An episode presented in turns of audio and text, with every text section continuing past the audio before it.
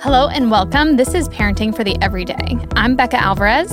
And I'm Holly Dyke Andrew. We are two moms currently down in the trenches of parenthood. We want to create a community of support and encouragement as we set out to find the answers to the parenting questions that everyone is asking.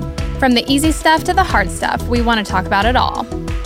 Uh, today's episode is a little bit different than our previous episodes. Uh, one thing that we want to do is create space for a conversation. And so, one of the most discussed topics is picking an education path for your child. Uh, there are so many different types of schooling out there. How do you know which is the right one? Uh, for your kid. And so, starting today, we're going to do a two part series, just kind of uh, cracking the tip of the iceberg here, um, talking about two of the main categories of schooling options. So, certainly, this is not all of them, but just two big ones. And that is private Christian education and public schooling. And so today we are going to talk about uh, private schooling. But before we dive in, we just want to again recognize that every child is different, different needs, different struggles, and strengths. And so this is not a one answer fits all scenario. We just want to bring perspectives from both sides of the spectrum in order to help you process what is best for your individual child. So today we have Matt and Sarah Koons joining us. Matt and Sarah, tell us about who you are and a little bit on your background. Great. I'll start. Perfect. um, okay, well, for those of you who don't know, I currently serve as our the kids director here at Christ Community Chapel. And that's a lot of fun. I like doing that quite a bit. I love being able to introduce kids to Jesus, how much he loves them, wants to have a relationship with them, and just help them grow in their faith. So, love my job, love the privilege um, of serving at the church. It's great. Um, Matt, do you want to say what you do, or do you want me to? I would love yourself? to. Um, first of all, thanks for having us on. Not many people have us to thank, so this is a real treat. Um, excited for the ministry that you guys have, and thanks that we can partner together. Uh, really good. So, uh, as far as role is concerned, I serve as the associate head of school or the headmaster at Cuyahoga Valley Christian Academy. I've been there since about 2000. Uh, I've been a teacher, a coach, an administrator for the last let's see, almost nine years now. And yeah, I've been on staff at CCC as well uh, on the pastoral team and then helped start the Highland Square campus. Mm-hmm. So, yeah. wore a few different hats over the years and have had my foot in ministry worlds and in different ways. Yeah. We are really thankful that you guys are here. Tell us a little bit about your family, yeah. kids, uh, current ages, kind of where they are dispersed currently. Right. Uh, so Matt and I just this past summer celebrated 25 years of marriage. So nice. I know we're a lot older than we sound. uh, but we have four kids. We have twin sons, Noah and Jacob, who recently turned 20, wow. which is just weird. I, I, feel like we were on vacation this summer and I saw families together with little kids, and I looked at the parents and thought to myself, they can't possibly have kids. They're so young. And then you looked at me and said, I think that's because we're so old. Yeah, I think that's true so, yeah. for sure. Uh, so Noah and Jacob are currently in their second year of college, um, and they're both doing really well with that. And then we have a daughter, Hannah, who's 17. She's a senior in high school, so she'll be graduating. And then our youngest, Naomi, is 12. She's a seventh grader. Um, and because we're on a podcast, you can't see us. I think it's important to uh, say that our twin sons are our biological children, and then our daughters are both adopted. Uh, Hannah is adopted from South Korea, and Naomi from Ethiopia, and uh, adoption is near and dear to our heart. Mm-hmm. So if you ever have a podcast on that, we'll come back and talk. Oh, for sure. oh, for sure, we will. Um, so not only do you guys work in Christian settings, specifically Christian education, but you've also made the choice to send all four of your children to Christian education. Mm-hmm. Tell us the reason. Yeah, I can start with that one. So, first of all, yeah, we're terribly biased. So, uh, we want to kind of begin with that. And this will be a fun conversation. It's a hard conversation. Mm-hmm. There's a lot that parents are trying to sort out, and we don't have all the answers. So, we kind of come with uh, hopefully a lot of humility in some of the questions that, that you all will be asking. Um, as I think back to why for our kids, and I'll speak personally, and then Sarah can talk for a sec, but um, I think about my own both intellectual and academic trajectory as well as my spiritual trajectory, really shaped by my time at uh, Cuyahoga Valley Christian Academy. Both Sarah and I are graduates. And I think back to the the teachers and the coaches and these very formative moments that I had. And I think in the end, I, I wanted our kids to have that experience. Um, it feels as though, you know, as as students um, kind of go through the maturation process and move from childhood, particularly to middle adolescence, the voice of parents tends to get quieter mm-hmm. while a lot of other voices get louder. And so, what we wanted, uh, what I wanted really for the kids is for them to have loud voices uh, of other adults in their lives that were investing in them, that were helping them understand the gospel, uh, that were discipling them that we're helping to shape them educationally and also um, yeah in their in their walk with christ. Yeah. I mean there's not much more i can add to that. I do remember having a conversation with both of my parents to ask them why was it that they sent my sisters and i to a christian school. And one of the things i remember my mom saying and i thought it was important was that she was like i was really tired of telling all of you no um, that you can't do this or you can't go to attend that. And i wanted to be a parent who was able to say yes more.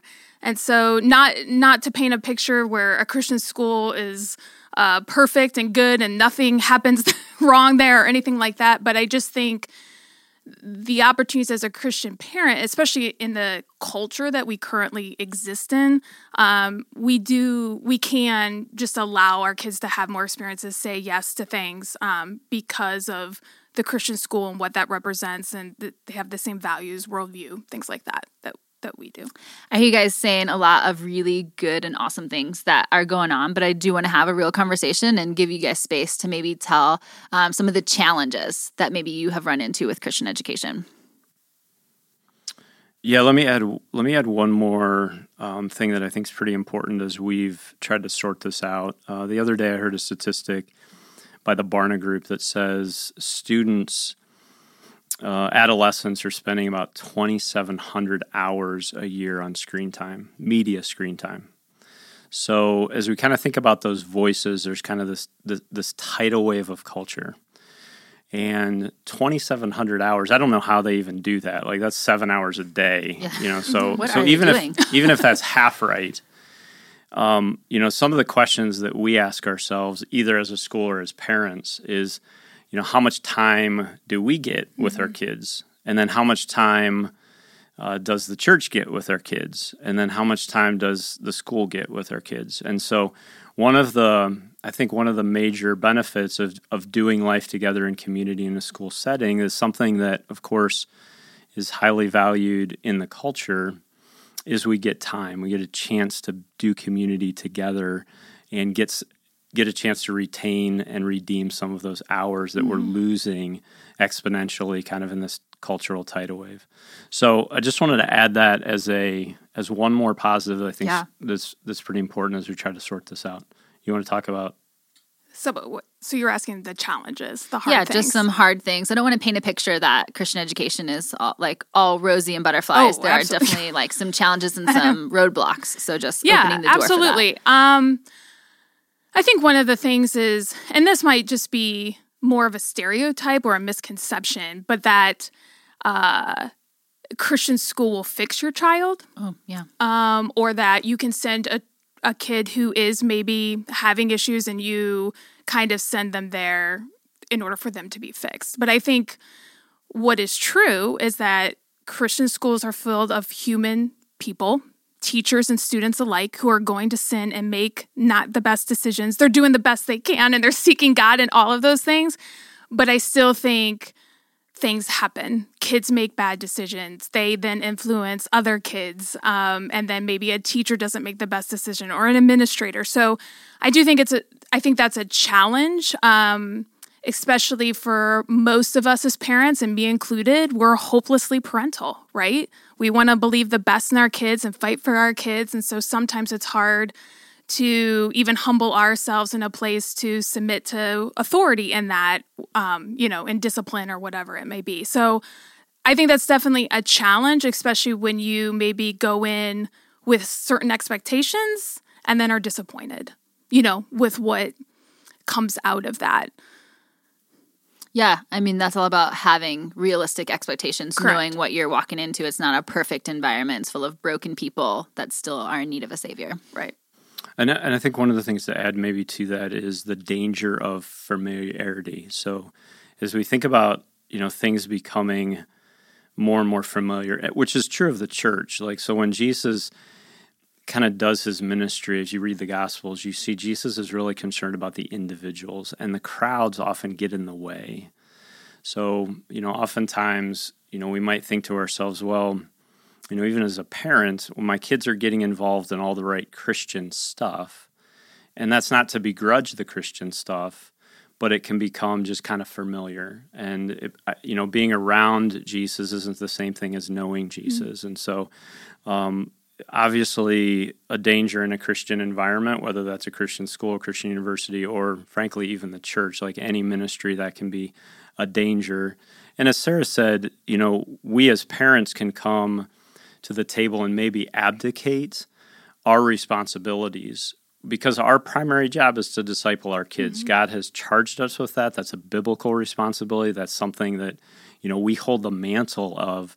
And yet we can say, well, the church is going to do this, or the school's mm-hmm. going to do this, or my counselor is going to do this, or grandparents are going to do this. Mm-hmm. But that's really our responsibility. So we have to be careful that we set right expectations. And there's no there's no like one to one guarantee. So raise up a child in a way he should go, and he mm-hmm. will not depart from it. That's a that's that's wisdom, and wisdom literature is such that it generally happens, but it's not a guarantee that that will take place. So, if a parent comes to the table saying, "Well, if I do all of these things, then my kid will turn out okay," mm-hmm. I mean, we just go back to Genesis one and two, and we get to Genesis three, and Adam and Eve had the perfect father. Yeah and so we can do everything right and still end up with with prodigals and and yet we're still called to try to do everything yeah. we can uh, to disciple our mm-hmm. kids and i would add that that's where for us the community is so important we're not trying to abdicate our responsibilities but we take that so seriously to say hey we just can't do this on our own we we're desperate number one we're we're broken people and we need the lord as paul talks about in second corinthians like we just need the lord but at the same time, we also need each other in community to kind of do this well mm-hmm. and disciple our kids. I'm really glad you brought up that distinction because I think that that is one of the arguments against maybe private and Christian schooling is the concern of inoculating the gospel mm-hmm. and making it so familiar that then it loses that power of kind of because and I'm glad that you brought up that that can happen in a Christian setting across the board whether that's your school or your church or your youth group but having this idea that I am saved because I go to these mm-hmm. things, but not necessarily I'm saved because the gospel has gone deep and changed me from the inside out. And I think that that can be a difficult thing when you're growing up in so many of those settings. Um, there can be a bit of an immunity that mm-hmm. you think that you have. What, what would yeah, you say to that? Yeah, well, a couple things. One is so on the one hand, we have to be really concerned about the individual and not just ended up part of the crowd. Mm-hmm. On the other hand, there's it seems like there's more and more research and folks talking about James K. Smith in his book um, Desiring the Kingdom talks about liturgies and the importance of liturgies. In other words, the practices that we hold are formative. So while we don't want to just do external things, but um, to um, but God uses external things at times to try to to shape and form our desires. Like that's what we're ultimately after. We're ultimately after ch- to change and and form uh, not just the mind but also the heart. And so I do think you know God's using those things. So that's where we're we're kind of pushing back against all of the formative things that are happening within the culture. What are ways as parents we can do that for us? One of the tools in the toolbox is just one has been Christian education. Mm-hmm. Yeah. I th- I think something to to to Becca's point is that I think something I really value specifically I'm going to I'm just going to point out CVCA because that's what I know is that they have a very high ac- academic standard as well. So I don't think I think there is this expectation that kids are able to become critical thinkers. They're actually able to digest the gospel the truth of scripture and say, okay, so why is this important or why do I believe this? And then by the time they graduate, they actually are kind of have this arsenal or this toolbox in which they understand why they believe what they believe. And it's not just like, oh, this is, I'm regurgitating what my parents told me or what the churches tell me, but this is actually something I've worked through. I understand it. And now I can have meaningful conversations with other people, especially as they go out to college, wherever that may be. So I think there is, I think those two things go hand in hand, especially when you look at somewhere like CVCA, I'll do this because Matt probably wouldn't do this. Is their kind of mantra is like educating and cultivating students for Christ. So that it those two things really do go mm-hmm. hand in hand. They they want to educate, but they also want to cultivate the kids spiritually, and they I don't think those are mutually exclusive. One of the things I think, Sarah, that you were starting to talk about that, that kind of goes with that is one of the biggest reasons that I hear for avoiding Christian education is to not put all the Christian kids in a bubble. And so, uh, if all of the Christian kids are in one place, then where is their salt and light in the public schools or in other places? And so, kind of, how would you guys respond to that? Yeah, first of all, I think it's a misnomer to think that all of the Christians get all of the students in a Christian school are Christians. Mm-hmm, yeah. So just because I know the God, just because I conceptually can articulate the gospel doesn't mean I've been transformed by the gospel. And so I would say even at CVCA we have, you know, 20% of our kids on an annual basis would say they're coming to faith or at least coming to understand the gospel through the ministry of what we're doing at the mm-hmm. school. So our kids are rubbing shoulders on a daily basis with non Christians. Additionally, I'm always shocked when we ask those kind of questions of our students. They're they're spending time with non Christians, um, and they're they're even sharing the gospel with non Christians in in shockingly high percentages that probably fare pretty well in comparison to say maybe even the person in the pew. So those are encouraging mm-hmm. statistics mm-hmm. because I don't think the the desire is to kind of just huddle and circle the wagons, kind of a fundamentalist approach, but more of a I would I would maybe liken it to a preparation approach. So rather than separation, it's mm-hmm. preparation for a larger kind of global impact for the sake of the kingdom. And when you think about Christian education, maybe more broadly historically, what, what we find is almost wherever wherever the gospel is received, the academy and schooling and education tends to follow. So, and, and then if you kind of draw that out even further, God just kind of uses education, and and he and that's I think a, a way for us to to make a, a larger cultural impact. I think as far as the public schools are concerned, again, just one guy's opinion, but I, I, I think it is important that we're trying to make an impact in the public sector and in the public schools. And I think the primary way of doing that would be educators who are committing themselves to be in those environments, to walk alongside kids who don't know Christ. So, in other words, we need great Christian educators in Christian schools, and we need great Christian educators in public schools and in independent schools and in charter schools mm-hmm. and in private schools across the board. And that's the salt and light uh, that I would kind of point to as we're preparing students and mid adolescents to have a, a greater impact for the sake of Christ down the road. Yeah, and and to your point too, I think for at least for me personally, like I I, I look at our daughter Naomi, who's twelve, who's in seventh grade, and I think, man, is she equipped? Is she ready to be in an environment where she owns the responsibility to be salt and light to her friends. I mean, if we look at our Christian faith, we're all going through a sanctification process, mm-hmm. right? Mm-hmm.